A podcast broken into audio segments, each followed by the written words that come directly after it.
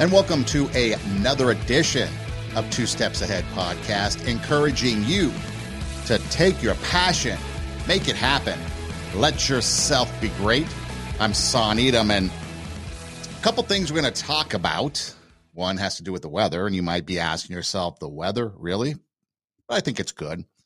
We've got uh, Congress as we forage into the year 2024. It's an election year. Congress, they think they need a pay raise. Talk about that. Plus some other things coming up if we can get to it. But as of our conversation right now, you might view this at another time or listen to it at another time. But as of my initial conversation with you, much of the country, especially east of the Rockies, but much of the country under some sort of severe weather warning, watch, and much of the country enduring what could be called blizzard like conditions. Okay, so severe winter weather. A lot of, uh, and it's been going on for like a week, maybe. Um, I know where I'm at. We've had seven inches of snow overnight. The wind is blowing. Road conditions are poor. And it's kind of been like that all week. There's been a few snow days, schools out. Never really knew what uh, snow days meant until this week, and it's been lovely. But much of the country is dealing with severe winter weather. Maybe you've got rain.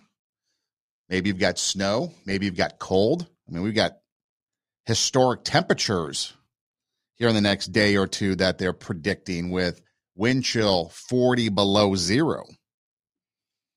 And so it reminded me of an article that I read a little uh, little bit ago, but it reminded me of an article that talked about these predictions of global warming and how it was going to be the end of the world. Eco apocalyptic, I believe, is what they called them. But remember, it started with the Amazon. If you're old enough, you remember the Amazon was going to be destroyed or was shrinking. No, not the place online that you buy stuff from, but the literally the literal like forest in Brazil, Amazon, was shrinking because of global warming, the climate. I think Sting, the police, Sting, was even talking about it, singing about it, whatever. So it became a, a pretty prominent thing in the 80s.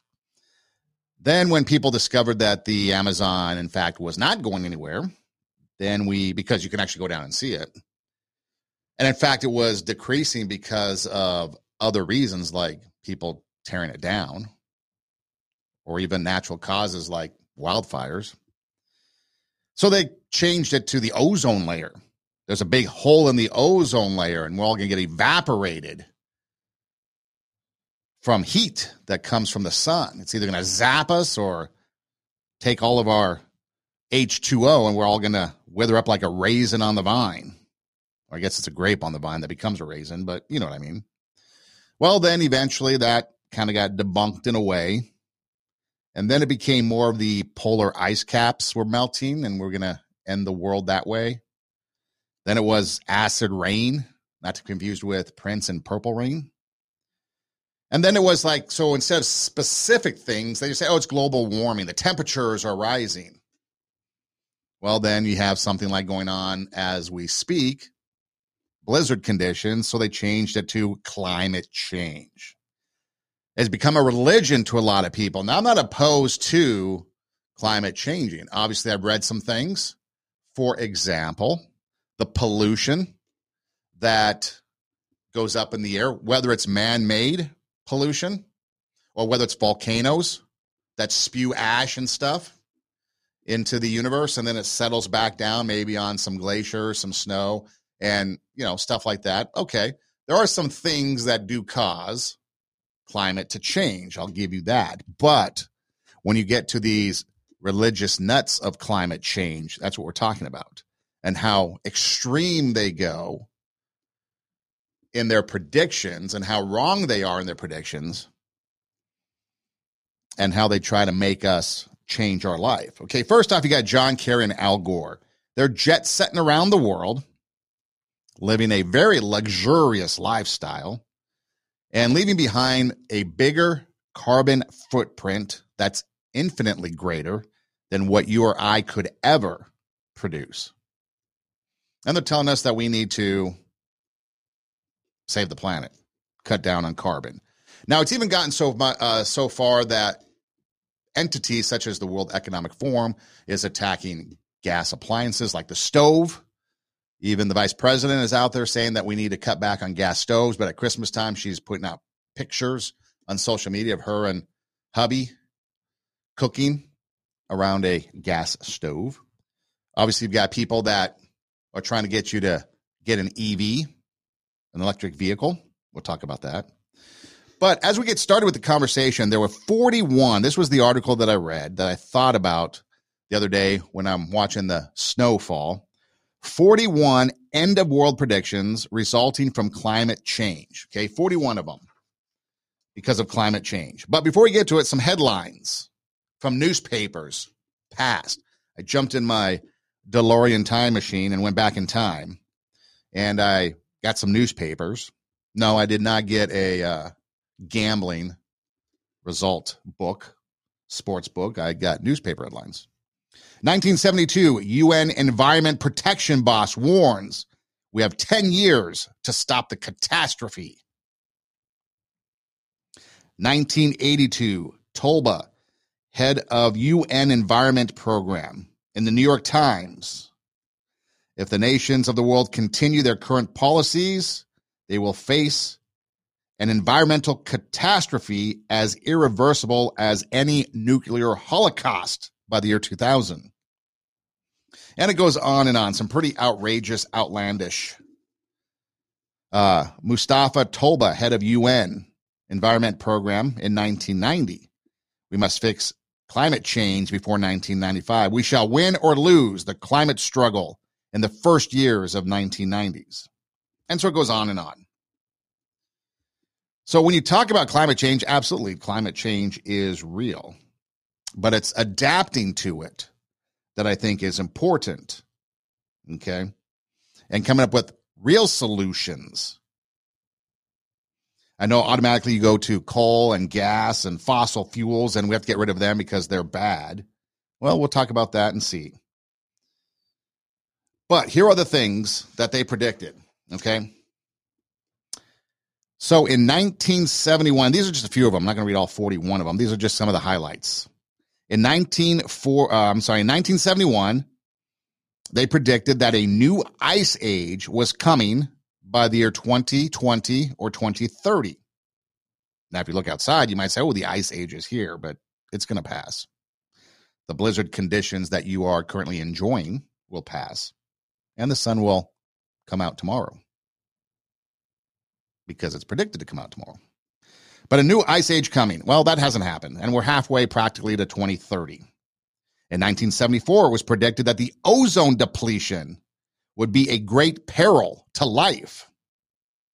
Well, I guess we all, I guess we can thank the heavy metal movement and the collapse of the heavy metal movement on uh, the Sunset Strip for fixing the ozone layer because Big Hair and Aquanet went away and apparently the ozone layer is now healed.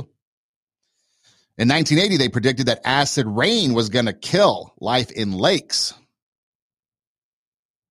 1988, the Maldive Islands will be underwater by 2018.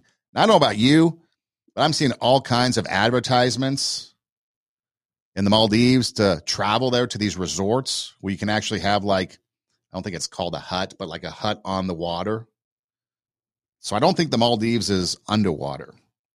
Rising sea levels in 1989 were predicted to obliterate nations if nothing was done by the year 2000.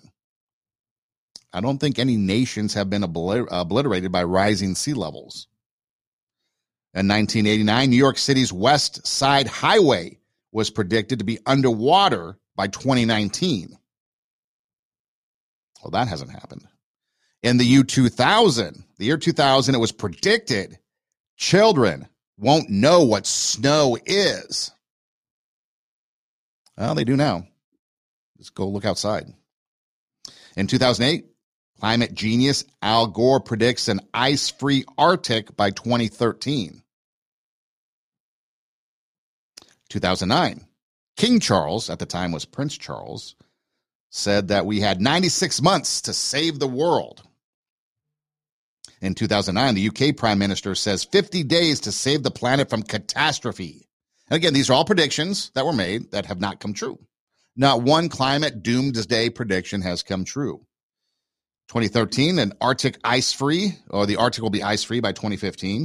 Uh, 1970, the world will use up all its natural resources.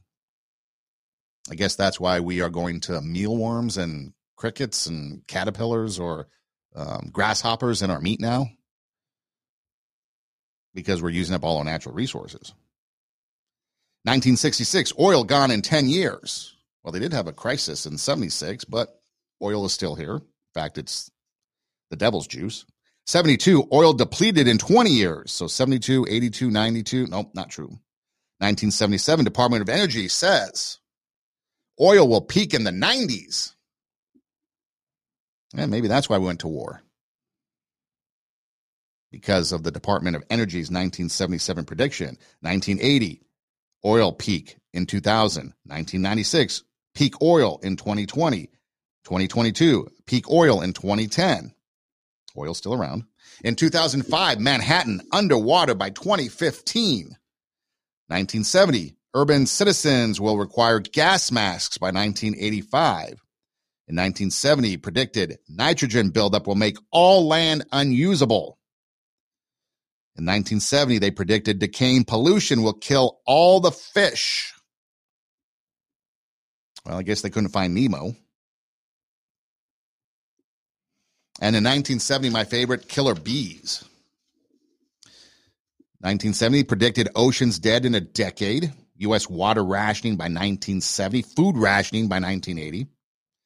In 1988, the world's leading climate expert predicts lower Manhattan underwater by 2018. In 2000, they predicted snowfalls are now a thing of the past. Go look outside. There's your evidence that that's not true. And then in 1989, the UN warns that entire nations wiped off the face of the earth by the year 2000 from global warming. Remember in 2000, Y2K, everyone was predicting the end of the world? Not because of climate change, but because of the computers. And that really didn't happen either. So, again, there are a lot of things that were predicted. Those were just a few of the 41 that were predicted doomsday eco apocalyptic that did not happen. So my question is this, if everyone is saying that we need to do away with a bunch of stuff because of climate change, okay?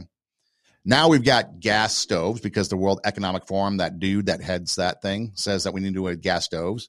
Um, they want to do away with some somehow do away with your um, water heater. Go to electric water heater. Um, obviously, your car. Okay. In fact, there was a couple people that did some things. Okay, here. I'll just jump to it right away. So there was a guy that wanted to go someplace to Chicago, and he, I believe, was in Canada, and he purchased a Ford EV truck. And he took his family on a road trip to Chicago, and he said it was the biggest scam in modern times. He said, first of all, there wasn't enough charging stations Second of all, he ran into all kinds of problems, and apparently his vehicle was over six figures, his truck. Eventually, he had to give it up and he had to rent a car, a gas powered car, and he had to go to uh, Chicago in the gas powered car, finish his uh, trip. You can go look that up for yourself. In Massachusetts, firefighters say electric cars spontaneously burst into flames outside of a home. I think it was in Hawaii, wasn't it, with that uh, fire, the wildfire in Hawaii? that cars, electric vehicles, the batteries were just exploding. EV fires igniting after the flooding. that was another one. I think it was maybe maybe I'm getting confused. Maybe it wasn't Hawaii. Maybe it was the flooding in Florida. Some electric vehicles in Florida bursting into flames after coming in contact with salt water. Residual saltwater particles left behind on flooded batteries and battery components can conduct electricity, resulting in short circuits and eventual fires. safety officials are urging. So this was after Idalia flooding in um, Florida. Safety officials are urging EV owners with vehicles that flooded to take action now as fires can ignite weeks after flooding. So, again, those are the batteries, the EV batteries. So, there's a lot of problems with electric vehicles. In fact, I think it was the Department of Energy had a story somewhere around here. The uh, Department of Energy lady, she went on a uh, a trip cross country, and it turned out to be kind of a PR nightmare because not only was there problems with charging stations and not having enough, a story broke that she had an entourage that would go ahead of her, I would imagine in gas powered cars, and reserve spots so that she could pull up and not have to wait. And a family that had a baby and some young kids tried to, you know, get to this charging station. But apparently, this government officials people who was the uh, sec- uh, energy secretary, wouldn't allow them to, and there's all kinds of problems. So you can see that there's just story after story after story. Now I know there's people that have EVs and they swear by them, and that's great and that's fine. This isn't a conversation about again, it's about you do you. If you want an EV, go get one. But don't force it on me because I don't want one for several reasons. But that's the difference. It went back like we talked about with COVID.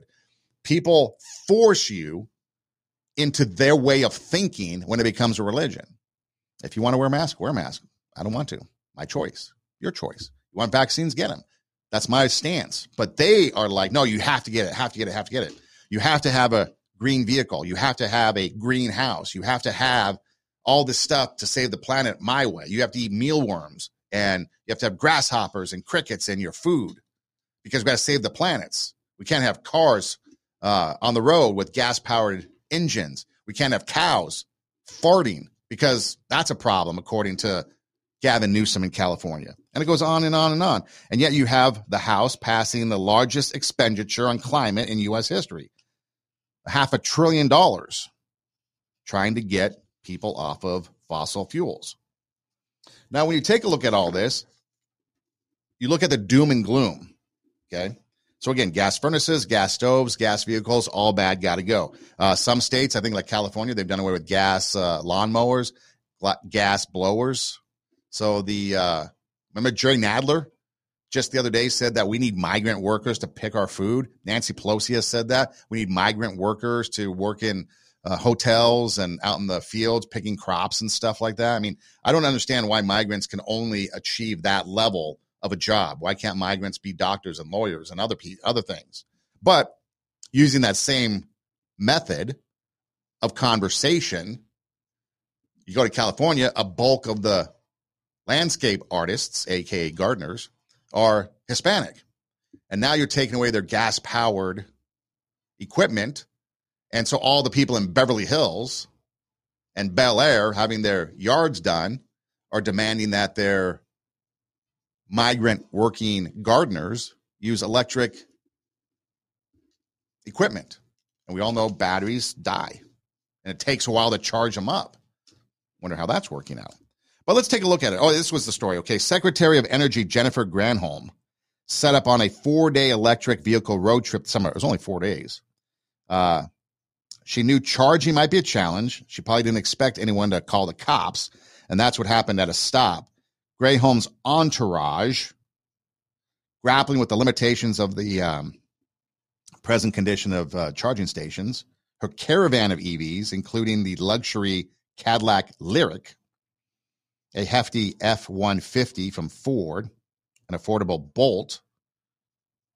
Anybody drive a Bolt anymore? I didn't even know those cars existed. And then some other vehicles, whatever. They were in Augusta, Georgia. Her advance team realized they weren't going to be enough plugs to go around. One of the station's four chargers was broken.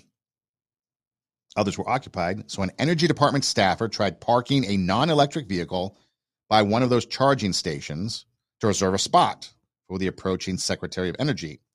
That did not go down well at all, according to reports. A regular gas powered car blocking the only free spot for a charger in fact, a family that was boxed out on a sweltering day in Georgia with a baby in the vehicle was so upset they decided to get the authorities involved. They called the police.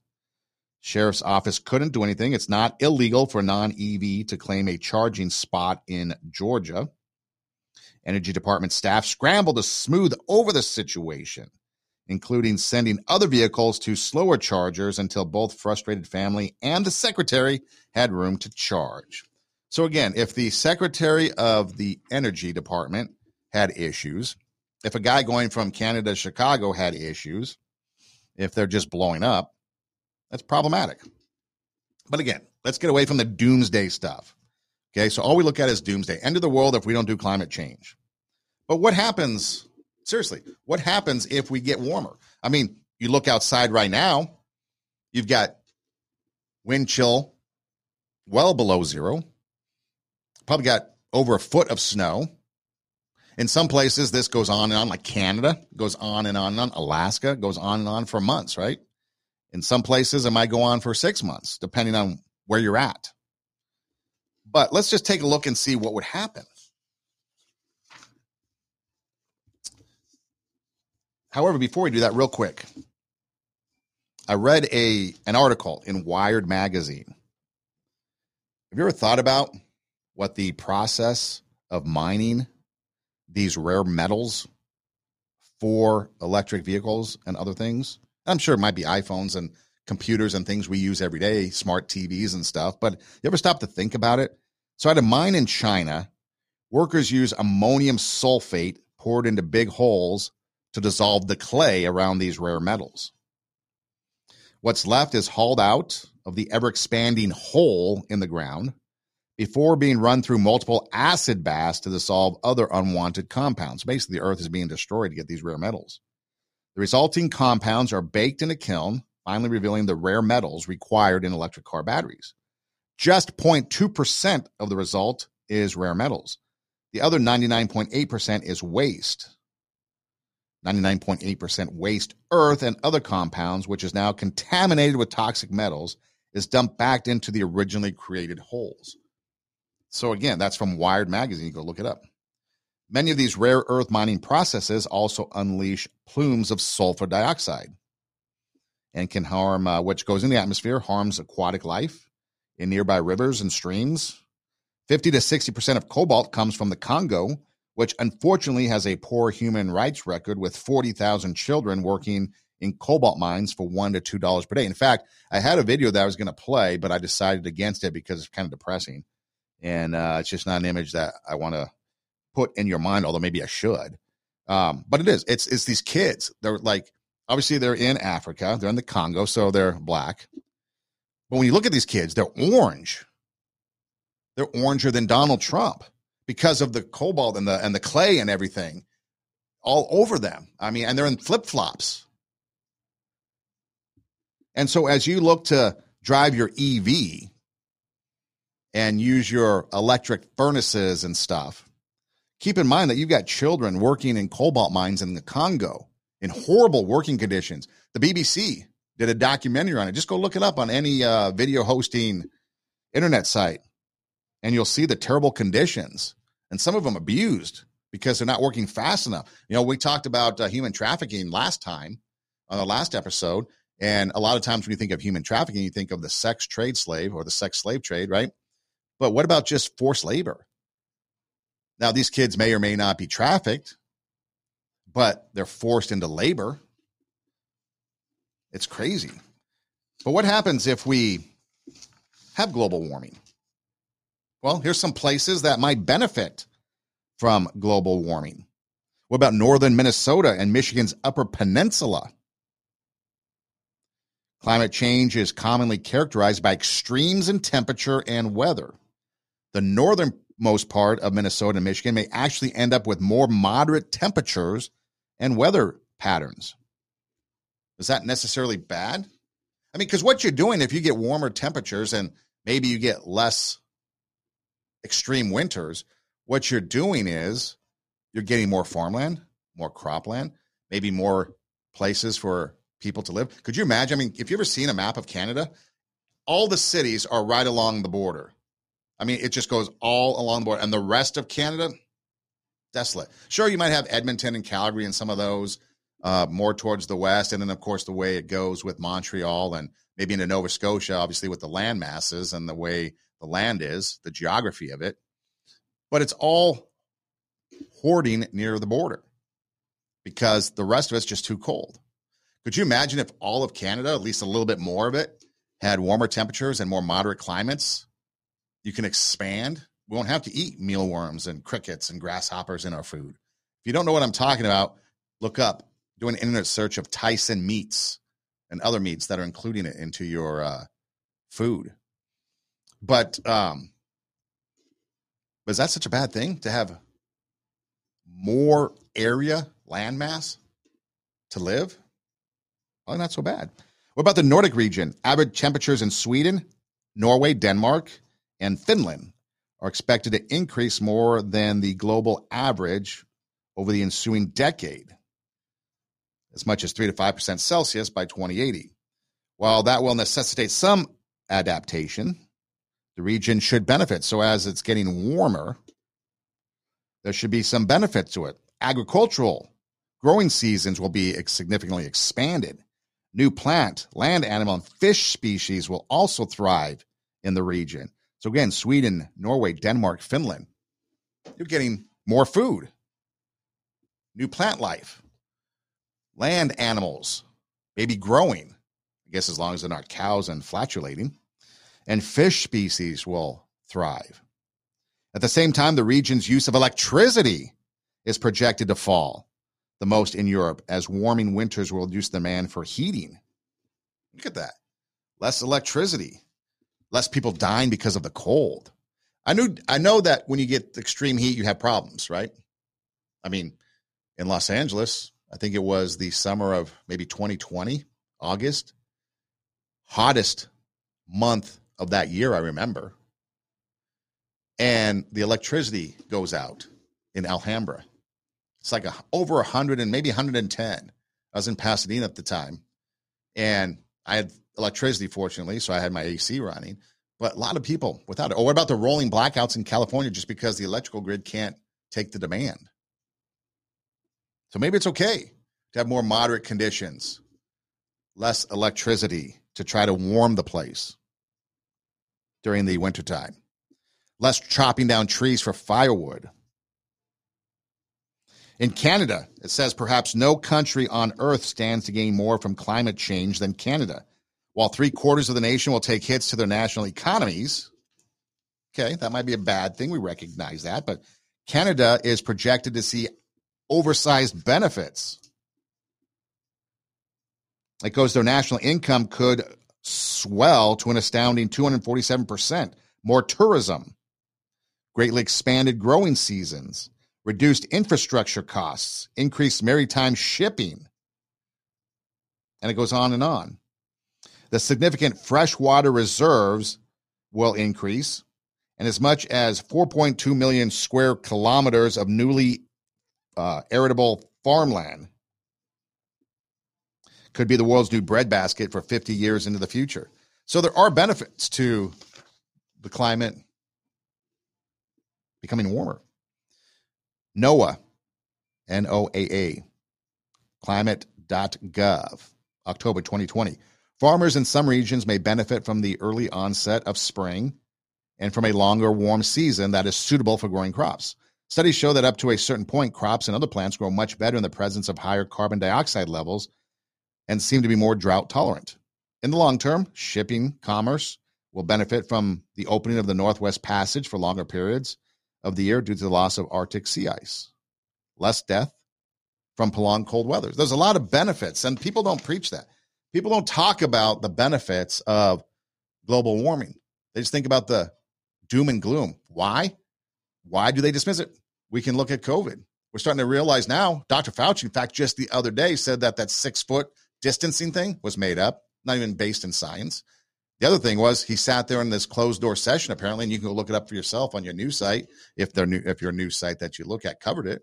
And he denied recalling a hundred times or more certain events and facts that he promoted during COVID. So again, the point is, is they have an agenda, just like they did with COVID. They have an agenda, and a lot of it has to do with money. Like a lot of things we talked about Talk about the abortion industry and how much it's a multi-billion dollar industry. The transgender, you know, surgery, multi-billion dollar industry. The pandemic between a multi-billion dollar industry. Climate change, a multi-billion dollar industry. A lot of people getting rich off the climate and climate change religion. So again, keep in mind that when you talk about climate change, you look outside right now and there's blizzard-like conditions going on. Maybe it's not so bad because you have some benefits of more farmland, longer shipping lanes. Maybe you've got fish and other wildlife that are going to be more sustained because of it. More places, the planet continues to grow with people. More people on the planet, more places to put them. And the other thing, too, you got to keep in mind, which is a whole other conversation, but just look at other countries. Bangladesh and some of these other places, China, they don't comply with anything. So it's always going to be there. India, it's always going to be there. There's always going to be pollution. There's always going to be all kinds of things that's going to cause the climate and the earth to suffer. But yet we're going to take the brunt of it. Congress, they want a pay raise. Apparently, they haven't had a pay raise in a number of years, but they want a pay raise. AOC saying we need a pay raise. Congress does not need a pay raise. First of all, they haven't earned it. Lowest ratings ever. Second, over 50% of them are millionaires. At least that's conservative numbers that I could find. In fact, Congress only managed to pass 27 bills in 2023, but many of its members had much more of a productive year in the stock market according to a new report that just came out that highlights their trading performances, which was helped by the fact that Congress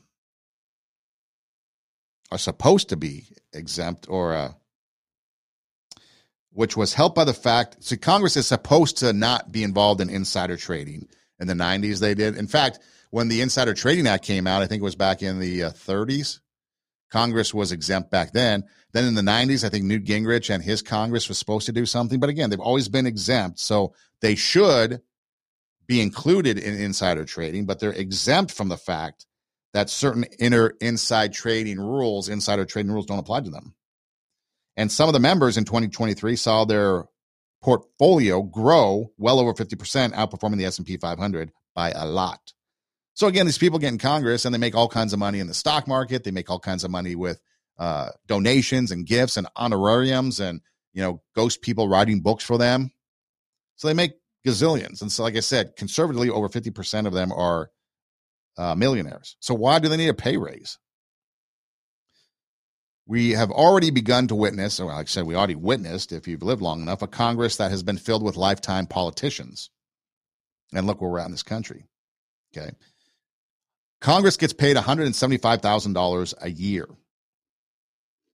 The average mean household income in the US in 2022 was 65,000. So Congress, one person in Congress, one person in that household is making well over double what the average American household brings in in 2022. So how many of them go to Congress and become millionaires? How many of them engage in unethical behavior? I mean, we've seen, um, what was the name? Menendez, the guy from New Jersey. He had gold bars and other gifts given to him, and he's under indictment now. Uh, what about all the scrutiny that the Supreme Court Justice Clarence Thomas had with gifts and donations and things? Remember, the Democrats wanted to oust him because of it? Well, they all get the same thing. So they're all uh, crying wolf, really. But if you can't afford to live off $175,000, maybe you should go do something else. Leave Congress, go do something else. You don't have to be in Congress. So we should not give them a pay raise because you can go do something else. And besides, there's a chance that you're already a millionaire. And if you're not a millionaire like AOC yet, you will be. But they sit there and they complain about having to have two houses, like one in DC and one someplace else. Some of them complain about living in their uh, offices or sleeping in their offices. But here's the thing when you get down to it Congress was not designed to be a full time job. You look at some of these state legislatures, And even though they might seem to be a full time job, they're really not. And Congress wasn't designed to be a full time job. You go to Congress, make sure everything's good, maybe impose some laws, and then you leave. What happens now? It's become a full time job, even though it wasn't designed to be that way. And it's full of lawyers. Not that necessarily lawyers by themselves are bad, but if lawyers have nothing to do but sit around and create things and manipulate the law and create new laws, that's what they're going to do because that's a lawyer's job. You're, def- you're a defense uh, attorney. Your guy killed somebody. Okay, let's manipulate this thing to get him off. Prosecutor, manipulate some things to make sure he gets convicted. I mean, it goes from O.J. Simpson from one side to Derek Chauvin on the other side to all points in between. What about J6, January 6th committee? All those people are violating the law. The people, the con- congressional people, and the people that are prosecuting them. What about the people that are going after Donald Trump? Violating laws, manipulating laws, just obliterating laws. There is no equal justice anymore. So why should Congress get any type of increase? In fact, here's the thing. When you're dealing with politicians and you're dealing with this country and you're dealing with the way things are going, it's become all about the dollar, all about an agenda, all about money. Follow it. Ukraine. Why do we give billions and billions of dollars, zillions, gazillions of dollars to Ukraine, but our southern border is wide open? I watched a clip of uh, Dana Carvey and another guy whose name escapes me right now. Uh, he was the guy that played Joe Dirt uh, and some other things with Adam Sandler. Anyways, they were having a conversation and their eyes were opened during the COVID pandemic when the country, the US, was allowing people to come in unvaccinated. They're like, wait a minute, if that's the case, why are we doing all this? And that's what it is. Just look around. You can just look around and see what's going on, and that will tell you truth.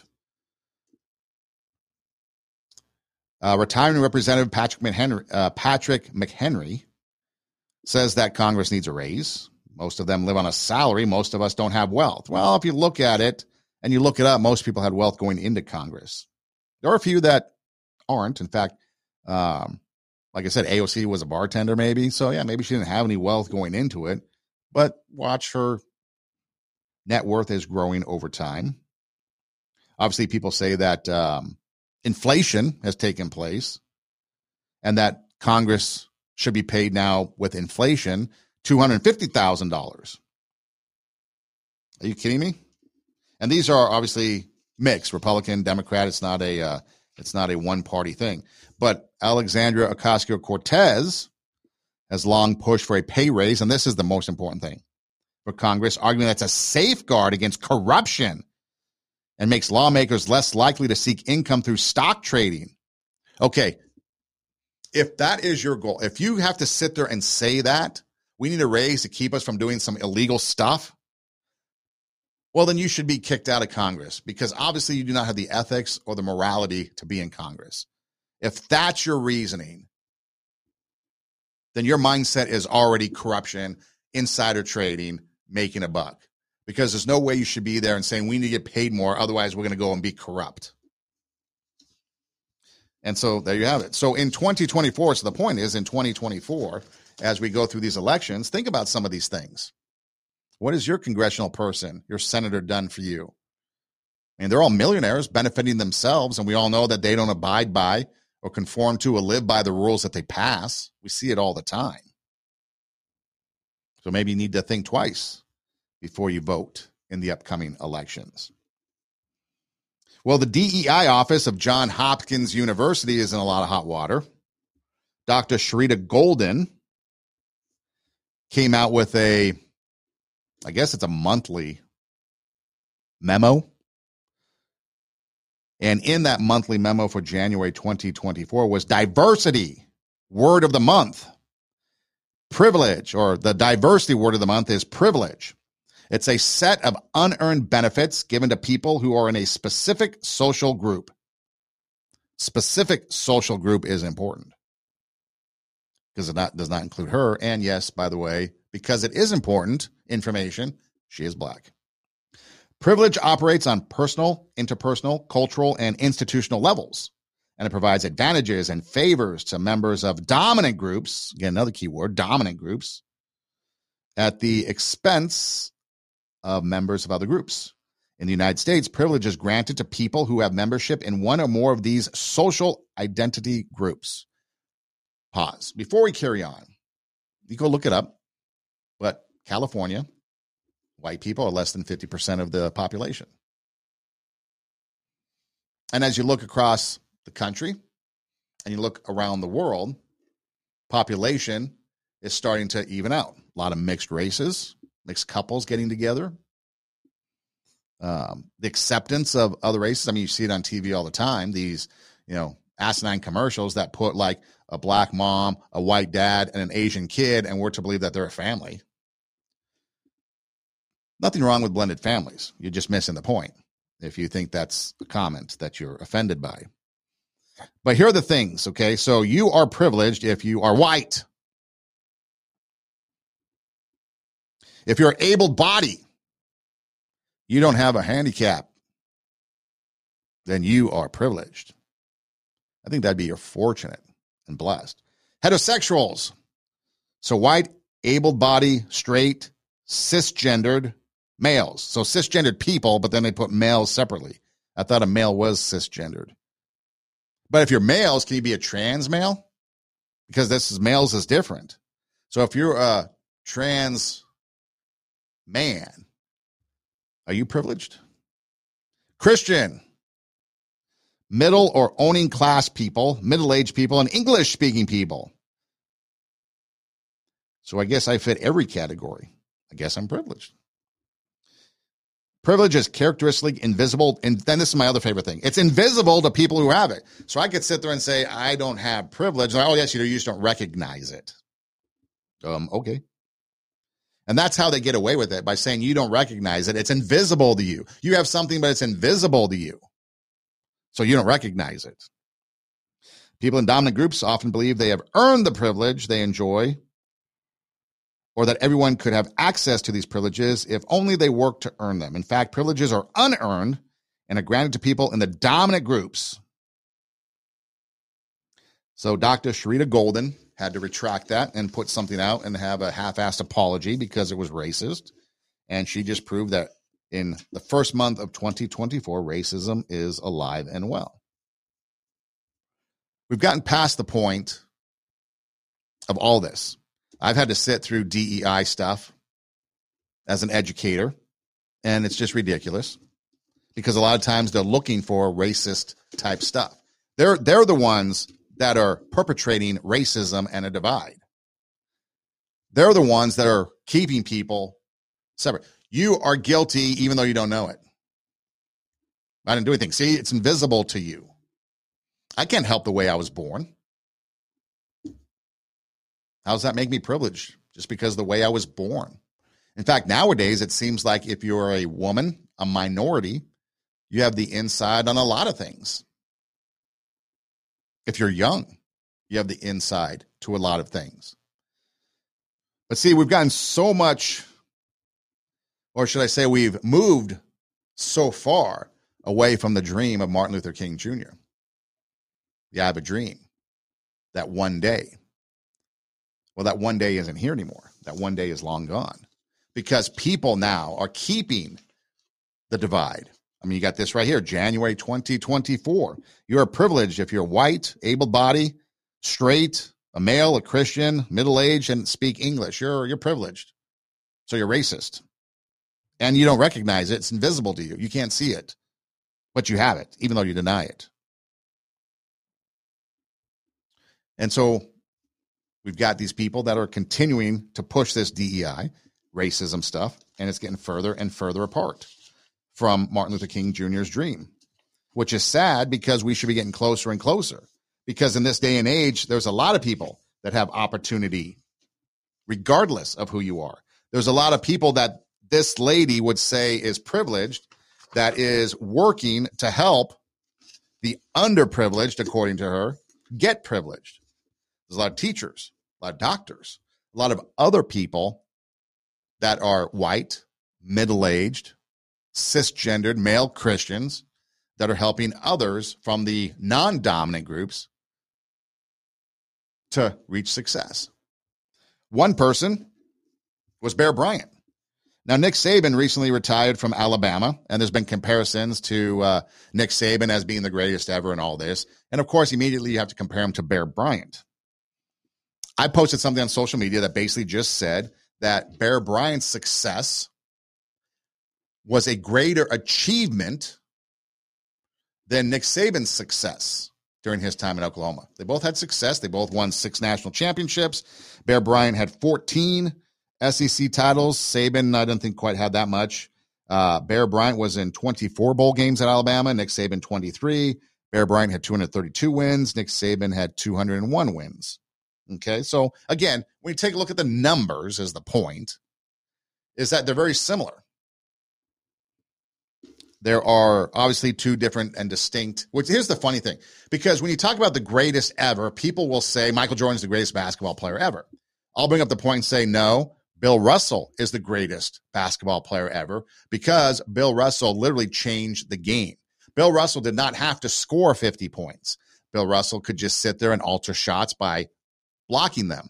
He could alter offenses by the way he played defense, by the way he rebounded. And in fact, that's all his coach wanted him to do was just sit there and play defense, get rebounds, and not even worry about scoring. And that's okay. And that was okay because they didn't need him to score. Michael Jordan on the Bulls wanted to score. Kobe Bryant, score. Different game, different type of player. But again, so when you sit there and you talk about these, who's the greatest ever, people will have their opinions and they'll say why.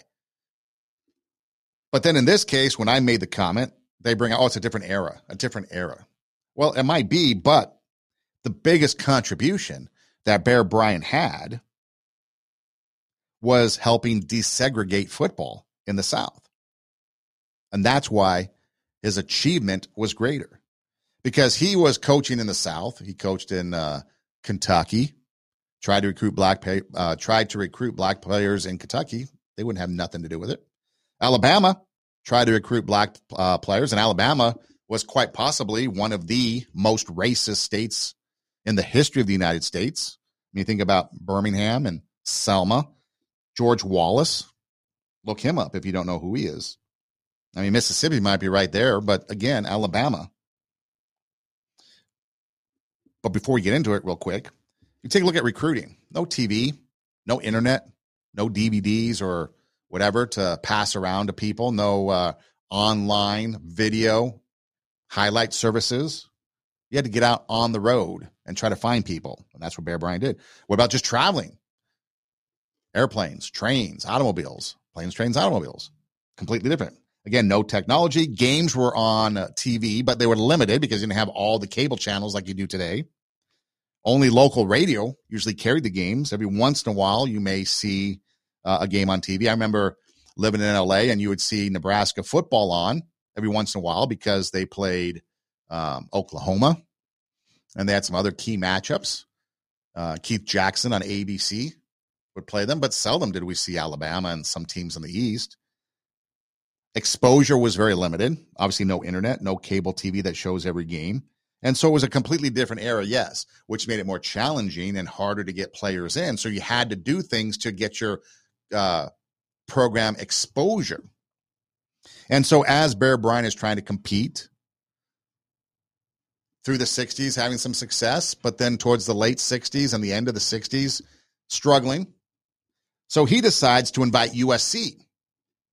USC was kind of becoming a powerhouse and in the 70s, they were, both in football and baseball, with the likes of Anthony Davis and others. You had uh, Charles White, Marcus Allen. I know he was in the 80s, but again, you had some of these other players that were established in the 70s that led to success in the 80s with these black running backs.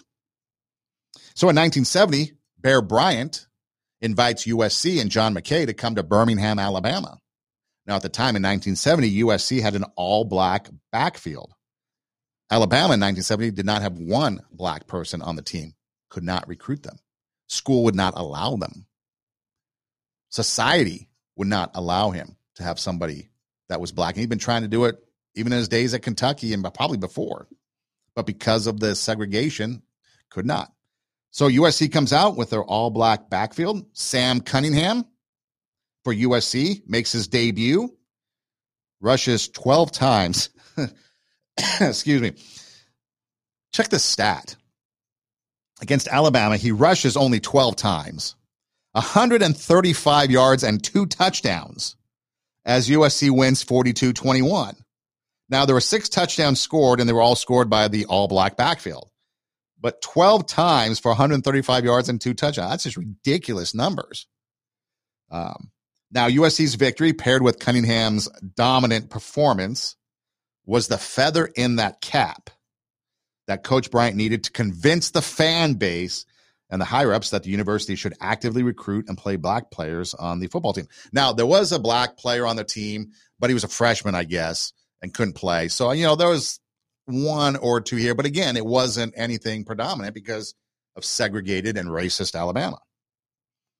So, because of this performance, it changed the way that college football was played in the South. Alabama, the fans and everybody, university, everybody realized that wait a minute, the added value of these athletes was huge. And so, whatever the reasoning, it might be self serving. We need these athletes to win, whatever it was. But it opened the door for black players to be now have open access to football in the South and not just at historical black colleges. And so Bear Bryant, again, no internet, none of this stuff, had to do something. And he came up with, I'm going to invite USC out to Birmingham and let's play football.